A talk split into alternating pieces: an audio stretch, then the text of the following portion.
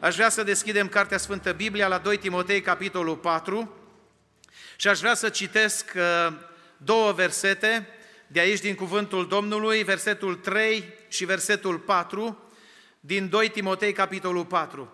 Ascultați ce scrie Apostolul Pavel lui Timotei privind vremurile din urmă, uh, privind apostazia religioasă și conflictele care vor apare chiar între creștini că își va veni vremea, eu zic că a venit vremea, când oamenii nu mai pot să sufere învățătura sănătoasă, ci își dau, își gâdăle urechile să audă lucruri plăcute și își dau învățători după poftele lor.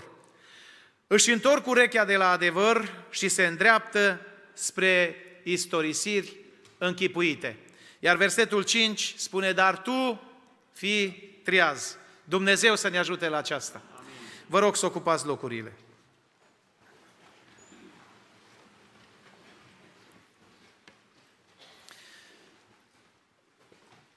Apreciez slujba tinerilor, apreciez faptul că sunt aici și vreau să vă mulțumesc și dumneavoastră pentru faptul că veniți la închinare înaintea lui Dumnezeu uh, și atunci când este seară de tineret.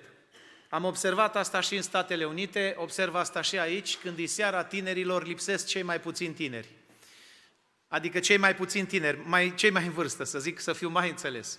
Apreciez faptul că dumneavoastră, cei, noi cei mai puțin tineri, suntem aici și dorim prin asta să ne arătăm faptul că îi iubim, că îi apreciem, că îi dorim cu noi în împărăția lui Dumnezeu. În această dupămasă, dragii mei, o să uh, abordez o temă pe care am intitulat-o Provocările generației contemporane sau generația Z, generația vremurilor din urmă.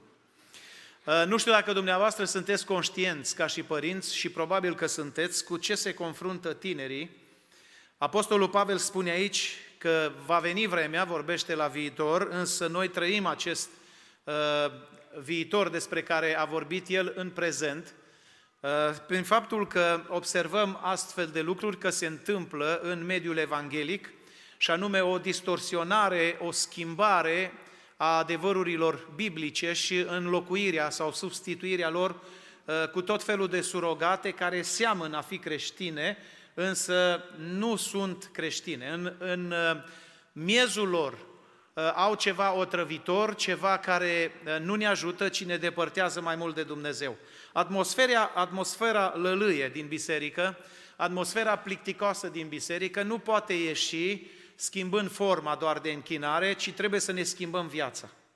Pentru că adevărata atmosferă, adevărata stare spirituală în biserică nu o dă schimbarea formei. Noi putem să schimbăm forma de închinare. Unii au schimbat decorul în biserică și dacă observați anumite biserici au o lumină crepusculară, au un decor în negru și în alb, doar cele două culori, au luminile care sunt aprinse, nu-i vezi pe cei din sală, abar nu știi cine e în sală, lumina este doar pe cei de pe scenă sau de pe știu eu unde cântă uh, și au încercat să schimbe forma. Uh, nu mai au cor, nu mai au fanfară, nu mai au uh, niciun grup de... Singurul grup e grupul de worship care stă în față și care cântă, liderul de la grup mai dă câte un îndemn, se mai face o rugăciune, iar mai cântăm. Au schimbat forma.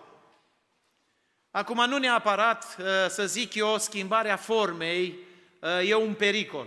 Este și ăsta, dar nu capital. Însă, ce generează aceste schimbări? Pentru că schimbările acestea perpetuă, merg în continuare, nu se opresc doar aici. Sigur că atât libertinismul cât și legalismul este periculos.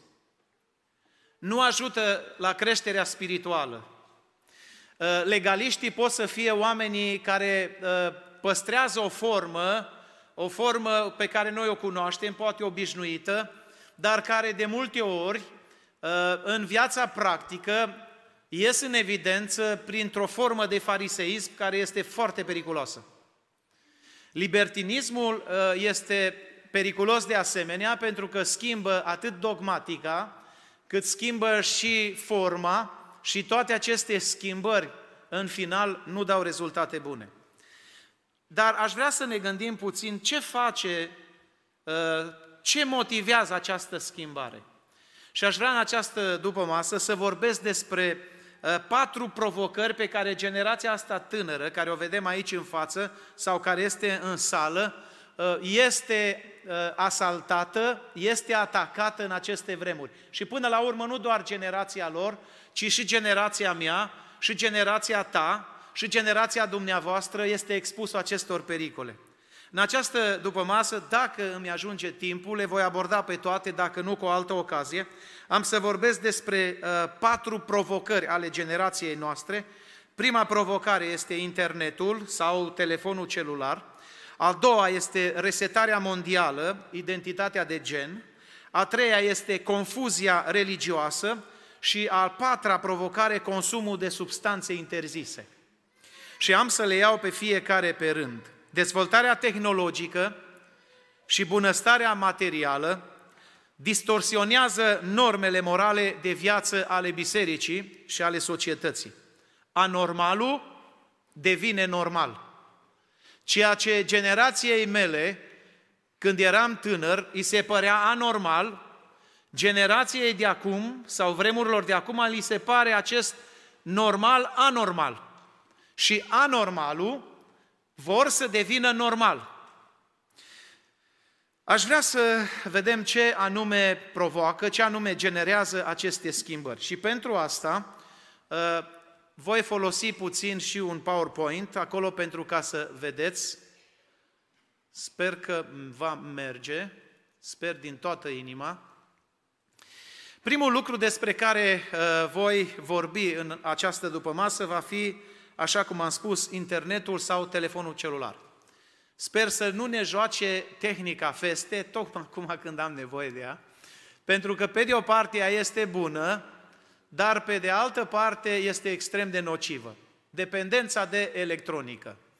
Uh, aș vrea să vedem dependența de internet. Aș vrea să prezint la început câteva uh, statistici, procentaje Uh, la care vă rog să vă uitați și dumneavoastră cu atenție. Vedeți acolo un grafic. Graficul e așa la distanță că nu prea pot să-l văd eu foarte bine. Nu știu dacă puteți să măriți cifrele. Aș vrea să vă uitați dumneavoastră acolo uh, la vârsta, vârstele copiilor. Nu știu dacă dumneavoastră le vedeți. Am să mă uit aici în partea asta. Începând de la vârsta de 8 ani și continuând la 14 ani, observăm acolo niște procentaje ale tinerilor care folosesc internetul, începând de la 8 ani. Mi se pare că acolo este 68% dintre tineri luând un procentaj. Studiul acesta este făcut de Barna. Barna este o grupare uh, de creștini din America care au studiat fenomenul acesta al Uh, telefonului celular și al folosirii telefonului celular și au ajuns la aceste statistici. Din, din 100% copiii de, uh, luați copiii de 8 ani, 65% cred că, dacă văd bine acolo, folosesc telefonul. Ce se întâmplă? Părinții, încă începând de la vârsta de 8 ani, 9 ani, 10 ani, deja le dau, poate și mai repede, copiilor telefonul celular. Uh, punându-le tot felul de jocuri, desene și așa mai departe, de bucurie că părinții pot să stea liniștiți și că n-au niciun fel de problemă cu copiii. Copiii stau liniștiți, stau, nu le auzi vocea și atunci tata și mama poate să-și facă treaba acasă, copiii nu-i deranjează.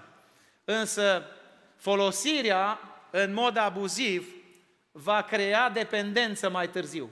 Copiii de 9 ani, de asemenea, tot procentaj în jur de 60 și cât e acolo, 66%. Copiii de 10 ani, de 11 ani, de până la 16 ani, până la după aia vârstele merg mai departe și procentajul aproape că este egal. Uh, aceste dependențe sunt periculoase pentru că ne fură foarte mult timp.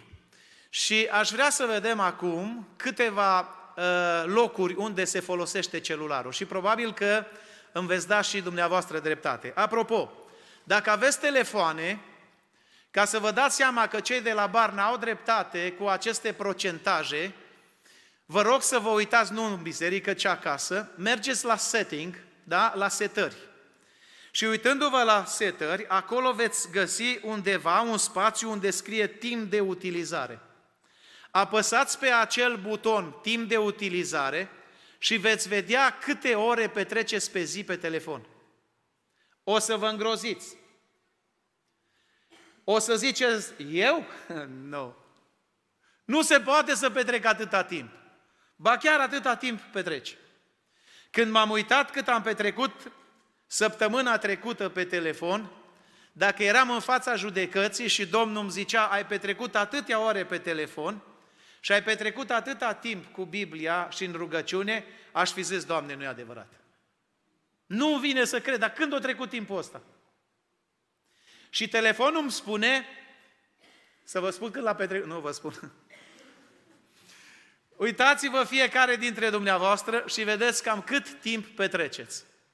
Iată locurile unde se folosește celularul. Și aș vrea să vedem câteva locuri. Vedeți acolo câteva poze, da? Uitați-vă prima imagine, acolo unde sunt trei tineri care stau la masă. Îi vedeți? Vi se pare comună poza? Se duc la McDonald's, se duc la restaurant, se duc undeva, se pun la masă și vor să mănânce, da? În loc să vorbească unul cu celălalt, ce fac toți trei? 30% în timpul mesei nu vorbesc unul cu celălalt, ci 30% din tineri, fiecare trăiește în lumea lui virtuală. Culmea, stau toți trei la masă, dar nu vorbesc unul cu celălalt. Fiecare vorbește cu alții. Pe autobuz, 57% folosesc telefonul în timpul transportului. Păi cu cine să vorbească? Ce să fac? Se așează pe scaun și 57% folosesc uh, telefonul. De asemenea, 38% folosesc telefonul pe tron.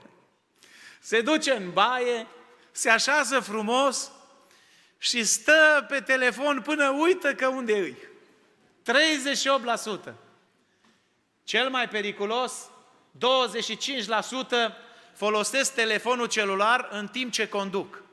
Iubiți tineri, iubiți frați, nu textuiți, nu trimiteți SMS-uri în timp ce conduceți. Nu degeaba poliția, fie română, fie oriunde în lumea asta, dă amenzi drastice dacă te-a prins pe telefon. Pentru că foarte multe accidente s-au întâmplat din pricina telefonului. În timp ce conduce, primești un uh, SMS, telefonul dă niște semnale scurte, niște bipuri și ești tentat să iei telefonul să te uiți. În timp ce ești concentrat la telefon și conduci, poate să-ți apară orice obstacol în față. Poate să-ți apară un om, un copil, poate cel din față să frâneze, indiferent ce se întâmplă, se pot întâmpla catastrofe. Și acum observați, 80% folosesc telefonul în timp ce se plimbă pe stradă. Ați văzut oameni care merg cu telefonul și tot citind? Mi s-a întâmplat și am văzut, am observat și aici în Baia Mare, am vrut să fiu atent. Să văd, bă, chiar sunt tineri care pe stradă sau chiar și vârstnici am văzut. Să vedeți like-urile care se dau pe telefon. De multe ori eu pot să văd like-urile și nu mă duc să vedem cine dă like-uri pe telefon. Să știți că uneori sunt uh, mai mulți cei în vârstă decât cei tineri. Se întâmplă lucrul acesta. Dar acum să vedem de ce este periculos ca să folosim acest telefon, care, bineînțeles, pe de o parte este extrem de benefic, dar să vedem efectele folosirii excesive a internetului, a telefonului. Uh, iată, primul efect este insomnie. Nu mai poți să dormi noaptea. Și te întreb, bă, dar de ce nu mai poți să dormi noaptea? Ce am? În primul rând, lumina reflectorizantă care îți apare din sticla aia, din ecran, este extrem de nocivă pentru creier. Nu mai poți să dormi. Și atunci ce faci când nu mai poți să dormi, când ai insomnie?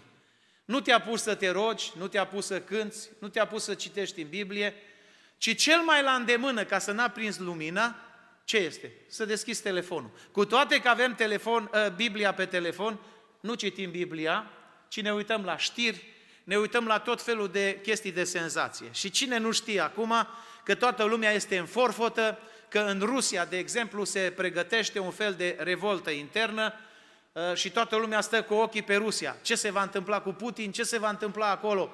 Oare chiar va fi o revoltă internă? O lovitură de stat?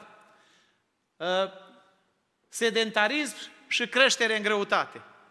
Păi dacă nu mai faci sport și stai pe telefon, în loc să te duci afară să te joci cu mingea, te uiți la alții cum se joacă cu mingea pe telefon. Sau cine știe ce jocuri ai acolo pe telefon. Ce se întâmplă? Încep să te îngrași, să iei în greutate. Riscul de a fi hărțuit în mediul online. Ce se întâmplă? Nu discutați niciodată cu cineva pe care nu-l cunoașteți în mediul online. Sunt fete, sunt băieți care au ajuns să fie victime acestor discuții pe internet. Cunosc pe cineva care, uh, discutând cu altcineva pe internet, Până la urmă s-a deschis așa de tare acea persoană față de persoana necunoscută, încât acesta i-a cules informațiile importante și a zis, după aceea l-a făcut rob. Și a zis, dacă nu faci cum îți spun eu, te expun în mediul public. Atenție mare! Scăderea productivității la școală. Ne rugăm, fraților, că aveți examene. Domnul să vă ajute să le luați. Dar de n-ați învățat. Domnul o să vă aduc aminte că n-ai învățat, că ai stat mai mult pe telefon, că nu te-ai pregătit și eșec la examen. Pentru că asta se întâmplă. Nu mai dai randament la școală, nu mai ai cum. Și în timpul orelor tu scoți telefonul, în timpul serviciului, la serviciu, ești pe telefon așa încât uh, șeful instituției trebuie să ia decizii drastice. În timpul serviciului nu folosești telefonul. Dacă te-am prins pe telefon, îți stai din salar nu știu cât. Din aceste motive, întâlniți oameni care lucrează în anumite uh, joburi și spun, nu pot vorbi la telefon, sunt la serviciu. Sau își închide telefonul. Uf, ce s-a întâmplat?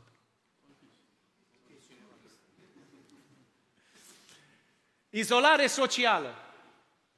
Tinerii care sunt, uh, și nu numai tinerii, vorbesc de persoanele care sunt dependente de internet, se izolează social, ăștia nu mai comunică. Și vine tata, vine mama și îmi spune, frate Nelu, copilul meu nu are niciun prieten. Nu vrea să socializez, nu vrea să discute cu nimeni. S-a închis în el. Dar oare de ce s-a închis în el? Ce face când este singur acasă? Îl lași mai multe ore pe telefon? Și asta îți afectează comunicarea. Nu mai știi să comunici cu alți oameni. Generația noastră n-am avut celulare. Noi comunicam. Când trebuia să trimitem o scrisoare, stăteam câte o lună de zile până venea scrisoarea înapoi și primeam un răspuns. Dar știam să comunicăm. Când ne întâlneam unul cu altul, știam să vorbim. Izolare socială. Neîncredere în alții.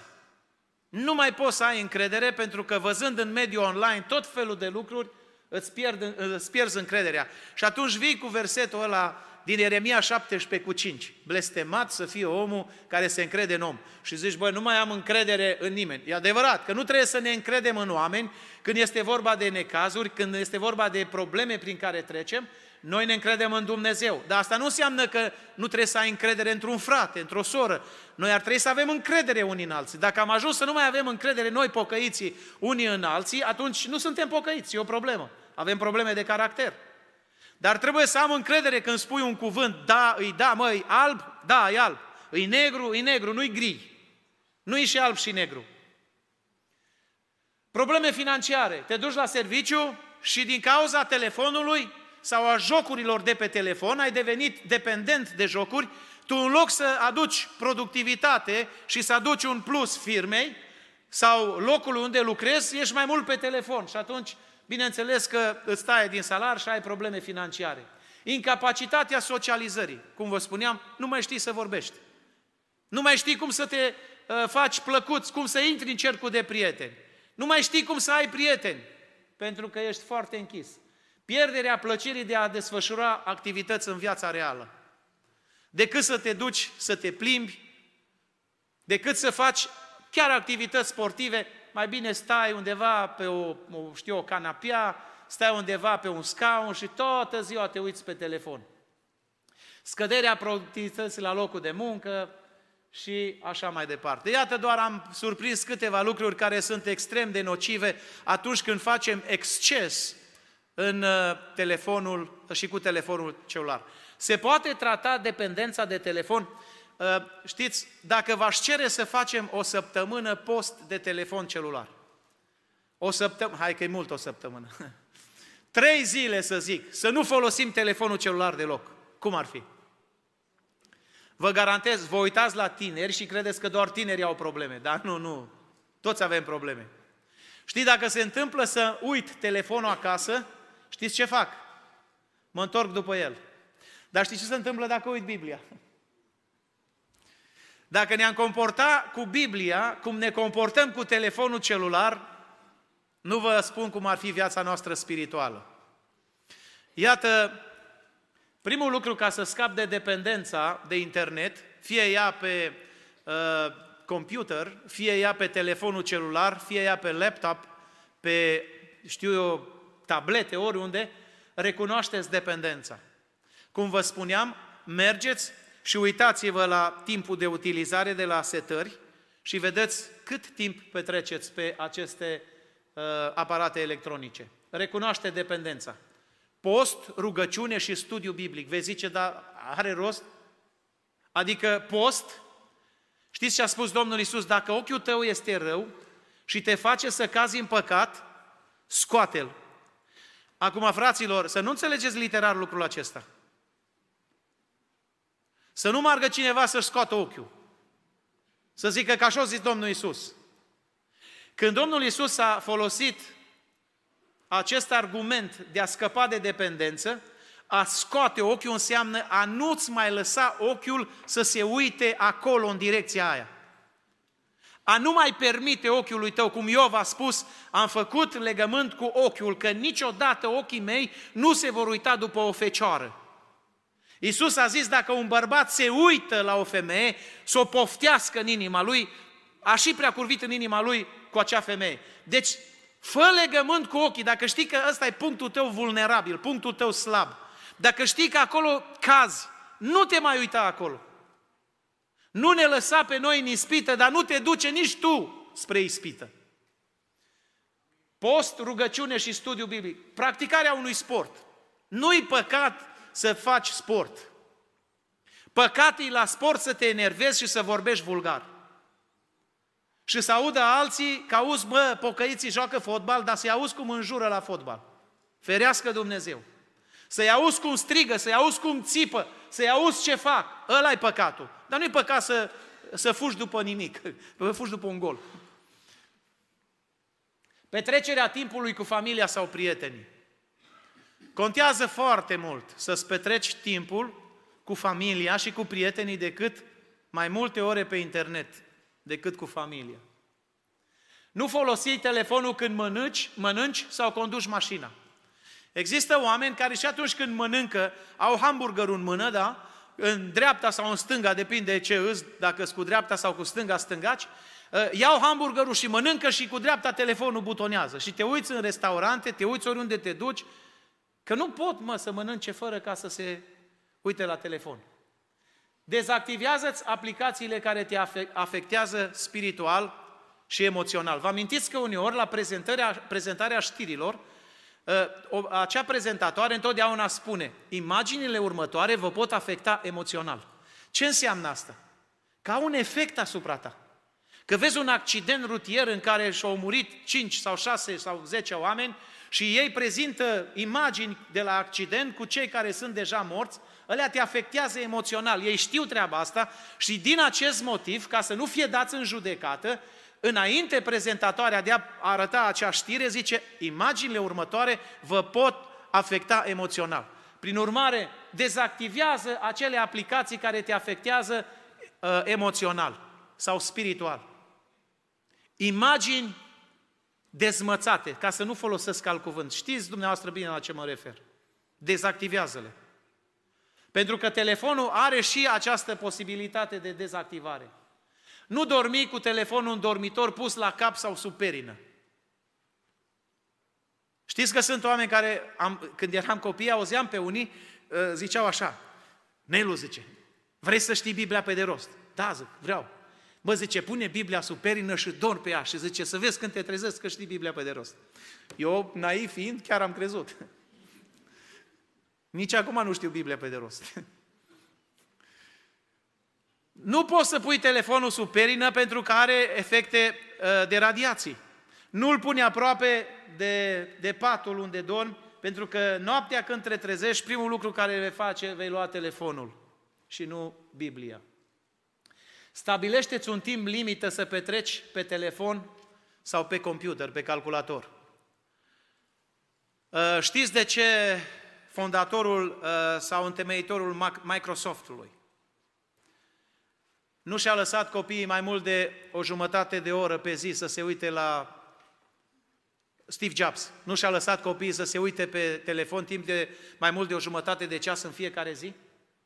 Pentru că el știa foarte bine ce efecte are. El l-a creat. Și ce frumos, înainte să moară, a spus câteva cuvinte care o să vi le citesc cu o altă ocazie. Însă, uitați-vă bine, pot să vă spun multe lucruri din Biblie, dar trebuie să vă spun și lucruri care ne afectează spiritual viața. Toate aceste lucruri au efect în biserică. Noi vrem prezența lui Dumnezeu în biserică. Și am auzit de mai multe ori spunându-se și mă bucur într-un fel. Frate, zice, când sunteți cu noi, zice, parcă e altă atmosferă în biserică. Dar nu eu fac atmosfera. Nici frații de aici nu fac atmosfera. Atmosfera o face prezența lui Dumnezeu. Și ca Dumnezeu să se prezinte, noi trebuie să petrecem timp cu El în afara acestor ziduri. Nu în biserică se folosește telefonul.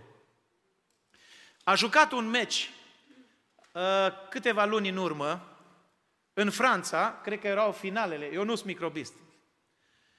Și după ce s-a terminat slujba, un tânăr care era aici în biserică, dar nu era din biserica noastră, nu că mă bucur că nu era din biserică, că m-a durut. La un moment dat a ieșit plângând de aici. Se terminase slujba. Cineva l-a întâlnit și a zis, dar de ce plângi? Zicea fratele, eu am crezut că a fost cercetat la slujbă. Și zice, am plâns, zice, că o pierdut Franța, zice. O pierdut Franța și o câștigat nu știu cine. Și era atât de trist. Deci în timpul slujbei, în tot timpul slujbei, s-a uitat pe telefon. S-a uitat la meci. Frați și surori, vă rog să nu faceți păcatul ăsta în biserică pentru Dumnezeu. Vă rog frumos, în timpul slujbei, nu vă uitați pe Facebook, pe Instagram, la meciuri, la știri. Poate cel ce predică, vi se pare că nu predică nu știu cum, că nu știu cum mai vrea să predice. Dar mă gândesc că oricine vine aici și predică, predică cuvântul lui Dumnezeu. Și dacă e mai slăbuț, dar spune el ceva din cuvântul lui Dumnezeu.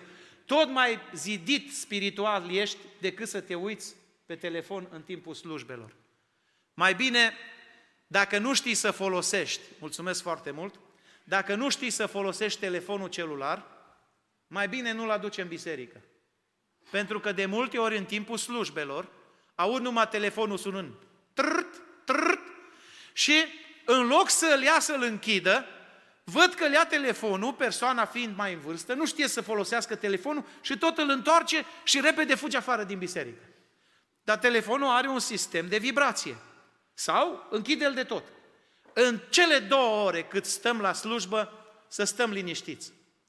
Gândiți-vă că dacă ai celularul cu tine și nu știi să-l folosești, în timpul slujbei, când e harul mai mare și te cercetează Dumnezeu, dă Domn, nu, nu Domnul Isus Hristos, celălalt Domn, dă că îți trimite cineva un mesaj. Și chiar atunci îți vibrează telefonul și în loc când te bucurai mai tare de prezența lui Dumnezeu și simțeai cercetare, ți s-a întrerupt această cercetare datorită acestui aspect. Dumnezeu să ne ajute să ne pocăim de această adicție, de această robie, pentru că fără să ne dăm seama, suntem afectați. 2. Resetarea mondială este a doua provocare. Asta e prima provocare care o avem toți. Tehnologia asta modernă ne-a sucit mințile. Ne-a robit și ne face dependenți de ea. Nu e rău celularul, nu este rău dacă îl folosești în interes de serviciu, dacă îl folosești pentru comunicare cu alții care nu sunt aici. Dar locul și timpul îl stabilim noi unde să-l folosim. 2. Resetarea mondială.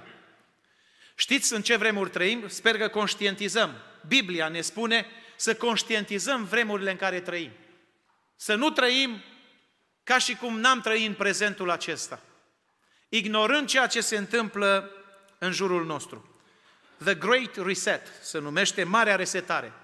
Știți cine este originatorul acestei mari resetări? Este Klaus Schwab. Liderul care a înființat această organizație în iunie 2020.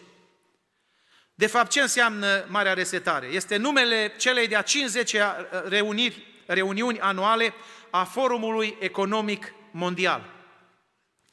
Acest forum este format din lideri politici și de înalt nivel, convocat și de Charles, prințul de Wales, și de Forumul Economic Mondial. Și scopul acestui forum mondial, tema pe care ei o au este reconstrucția societății și a economiei într-un mod durabil, începând de la pandemia COVID-19. În ianuarie 2021, Forumul Economic Mondial a conectat lideri globali în persoană, cât și online, în localitatea elvețiană Davos, pentru a clarifica agenda de resetare mondială. Ce cuprinde această agendă de resetare mondială? Iată câteva puncte care le au ei foarte importante, și anume, resetare economică, reorganizarea economiei. Ați încercat, ați auzit tot mai mult că se încearcă acum o schimbare până și în mijloacele de transport. Toate mașinile cu combustibil sunt poluante. Așa că o grupare numită ecologiști fac presiuni puternice ca să se schimbe forma de transport, să nu mai fie pe consum combustibil, ci să fie pe mașini electrice. Și se încearcă din răsputeri, începând cu Tesla din Statele Unite și con- continuând aici în Europa, formarea de tot felul de posibilități și de folosire a acestor mașini electrice. Ele, da, pot să fie mai economice decât cele de pe combustibil, motorină, benzină, pentru că energia electrică este mai ieftină acum. Dar ce se va întâmpla atunci? Resetarea financiară, scoaterea banilor în formă lichidă și înlocuirea monedelor în formă electronică. Acum, având această tehnologie modernă despre care am vorbit, se încearcă din răsputeri și probabil că va fi foarte curând înlocuirea banilor. Nu o să mai fie cash, ci toate formele de tranzacții o să fie electronice. Am fost șocat când am mers aici la bancă și nu are importanță numele băncii, că toate au aceeași structură organizatorică și am zis vreau să scot cash. Nu puteți. Nu avem bani cash. Nu puteți decât la bancomat și o anumită sumă, foarte puțină, în fiecare zi. Încă în Statele Unite mai poți să scoți cash, numai dacă ai cât vrei, nu e o problemă. Dar aici deja s-a început cu această modificare. Am ascultat un nigerian, un frate din Nigeria, care zice, am fost acasă la părinți, el locuiește în Statele Unite. A venit în uh, biserică în Phoenix și mi-a povestit o chestie, a spus-o în biserică, care m-a uluit. Zice, am fost în Nigeria la părinți. Nu mai au nici unul cash. Toate tranzacțiile se fac în mod electronic. Ca să cumperi ceva, nu poți decât să folosești telefonul, care are un app și acel app are bani electronici și cu acești bani electronici poți să cumperi. Trei zile, zice, ni s-au blocat toate conturile și n-am putut, n-am avut cash, n-am putut să ne cumpărăm nici apă, nici mâncare, n-am putut să facem nimic pentru că s-a stricat ceva la sistem. Noi n-am știut că va dura trei zile, dar lumea a intrat într-o panică și într-o frică de n-ai văzut. Zice, cât am fost și eu de slujitor, atât m-am panicat și îl rog pe Domnul să mă ierte, că zice, m-am panicat și am zis ce n-am vrut să zic, că i-am binecuvântat pe ei în ghilimele de numai numai. Se pare că aceasta încearcă Forumul Economic Mondial ca să promoveze în viitor.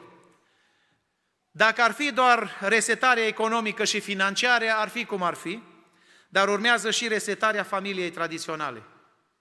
Și acum, copiii sunt forțați să meargă la școală și să învețe următoarele lucruri. Statul spune în felul următor, copiii nu sunt ai tăi, copiii sunt ai mei, zice statul. Nu sunt ai tăi ai familiei. Cineva din Austria mi-a povestit zilele trecute că zice, am venit în România și după ce m-am mutat, am stat în România cât am stat, am primit o scrisoare uh, de la școală că nu mi-am trimis copiii la școală. Și le-am spus, pentru o vreme m-am mutat în România. Mi-a trimis o altă scrisoare și mi-a zis așa, cum ți-ai permis să muți copiii în România? Copiii nu să ai tăi, îți ai noștri. Pentru că noi îți dăm alocația. Și alocația asta, zice, vine din partea statului, tu doar trebuie să-i îngrijești, să-i protejezi, dar noi îți plătim pentru ei. Copiii, vreau să vă spun, nu să ai statului, copiii sunt ai noștri și a lui Dumnezeu. Și prin urmare, asta încearcă această ordine mondială să reseteze familia tradițională. Să nu mai vorbim de alte forme de familie, și anume, așa după cum știți, forme de familie care sunt împotriva Scripturii.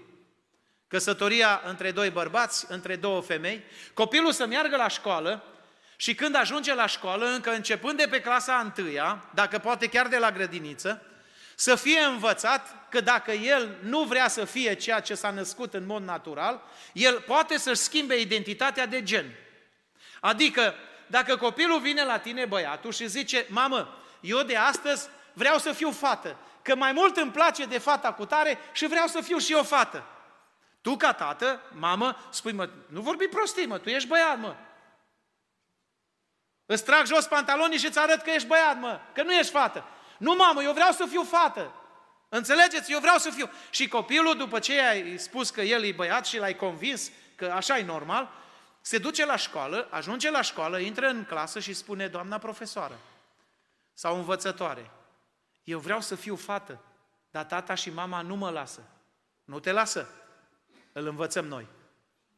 Și atunci părintele va fi chemat să intre într-un program de reeducare, ca să învețe și el că anormalul să intre în cap că trebuie să devină normal. Vă dați seama în ce vremuri trăim? De asemenea, o altă agendă care o au, agenda, agenda LGBTQ, drepturi și libertăți ale minorităților de gen. Încă în România, slavă Domnului, pot să spun că din punct de vedere istoric, România este o țară creștină. Și Dumnezeu să binecuvânteze România. Să păstreze România și va trebui acum toate, să zic eu, organizațiile religioase. Mai mult să ne unim, nu să ne împrăștiem. E adevărat că suntem separați în forma dogmatică. Că noi credem într-un fel, alții cred altfel. Dar în structura teologică avem același Dumnezeu, același Isus, același Duh Sfânt. Ce încearcă această ordine mondială este formarea și traducerea unei noi Biblii. O Biblie universală și formarea unei religii universale, numită Crislam, adică Hristos, islamici și iudei. Toți aceștia să formeze o singură religie, cu o singură Biblie. Biblia, spun ei, nu-i corect tradusă și acum trebuie tradusă o altă Biblie pentru ca să convingă masele. Frați și surori, Biblia, traducerea Cornilescu, traducerea de la București sau orice traducere creștină este luată din original.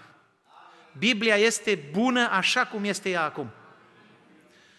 Spune apostolul să vină un înger din cer și să vă propovăduiască o evanghelie să nu-l primiți, să nu-l credeți. Cred că această Biblie este conform cu originalul și conform cu ceea ce Isus a vrut să spună. Da, există traduceri noi care schimbă topica sau cuvintele, dar asta nu știu cât ajută. Resetare educațională la nivel de învățământ, la nivel de societate și toate acestea nu sunt decât atacuri împotriva creștinilor.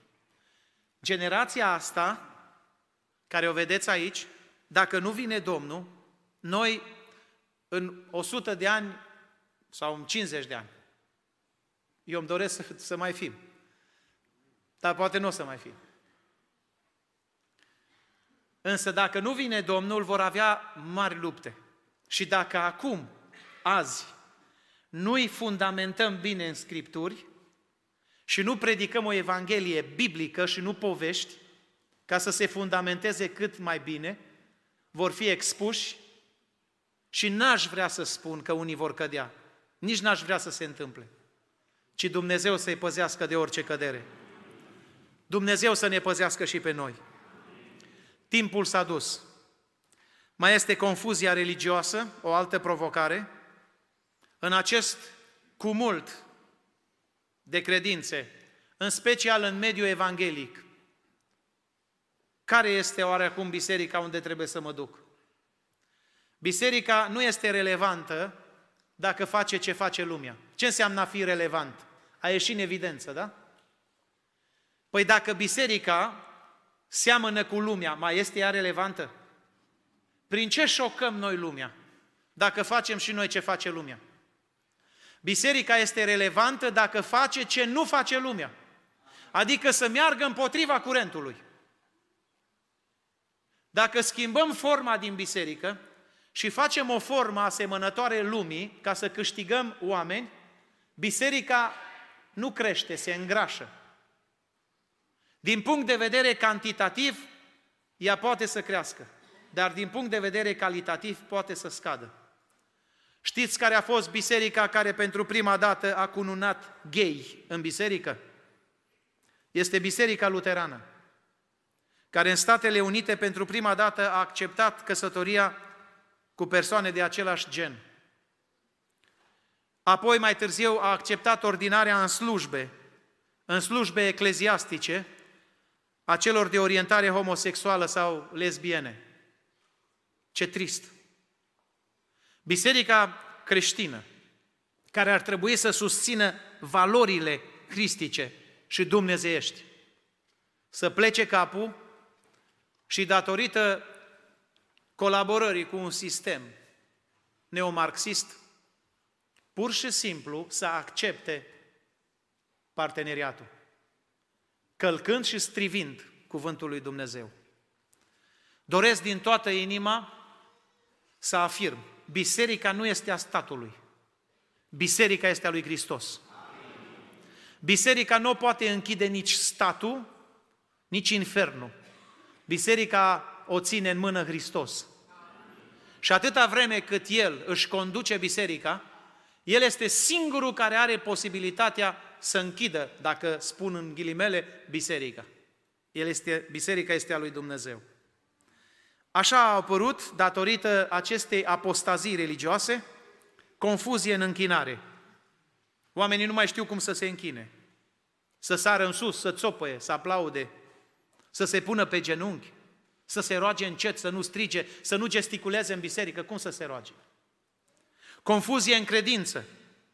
Divinitatea lui Isus este pusă la îndoială. Chiar este Isus Dumnezeu? Oare chiar a existat Isus? Confuzie în principiile moral creștine. Băi, dar de ce nu mă pot duce în pantaloni scurți și în tricou la biserică? Chiar are Dumnezeu ceva a face cu ținuta mea vestimentară? Se uită Dumnezeu la cămașă, la tricou? Păi se uită sigur. Noi nu putem lua selectiv din Biblie ce ne place și ce nu ne place să dăm la o parte. Biblia trebuie luată în întregime. Amin? Confuzie în învățătură.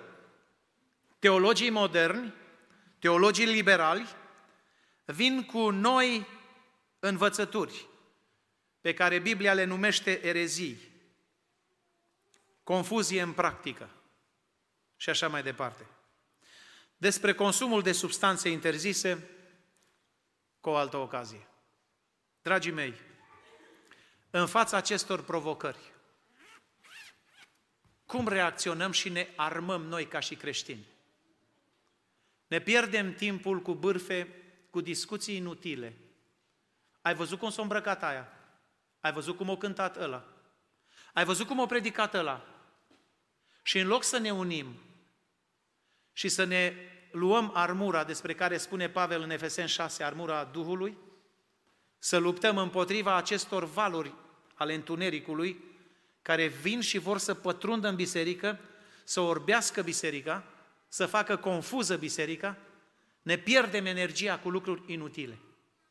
Dumnezeu și Duhul Sfânt să ne trezească. Aș vrea să facem o rugăciune și să ne dea Domnul biruință în toate aceste lupte. Mă rog pentru tinerii care sunt robiți de narcotice. Am făcut un studiu și m-am uitat puțin. Pe primul loc la narcotice este Clujul. Pe locul 2 este Maramureșul. Pe locul 3 este Bucureștiul. Și ce trist. N-am vrea să știm că în biserică se întâmplă lucrul acesta. Aș vrea să știu că sunt aici oameni robiți de Hristos și nu de pofte, patim și plăceri. Dumnezeu să aibă milă. Ridicați înaintea Domnului, haideți să facem această rugăciune și să mulțumim Domnului.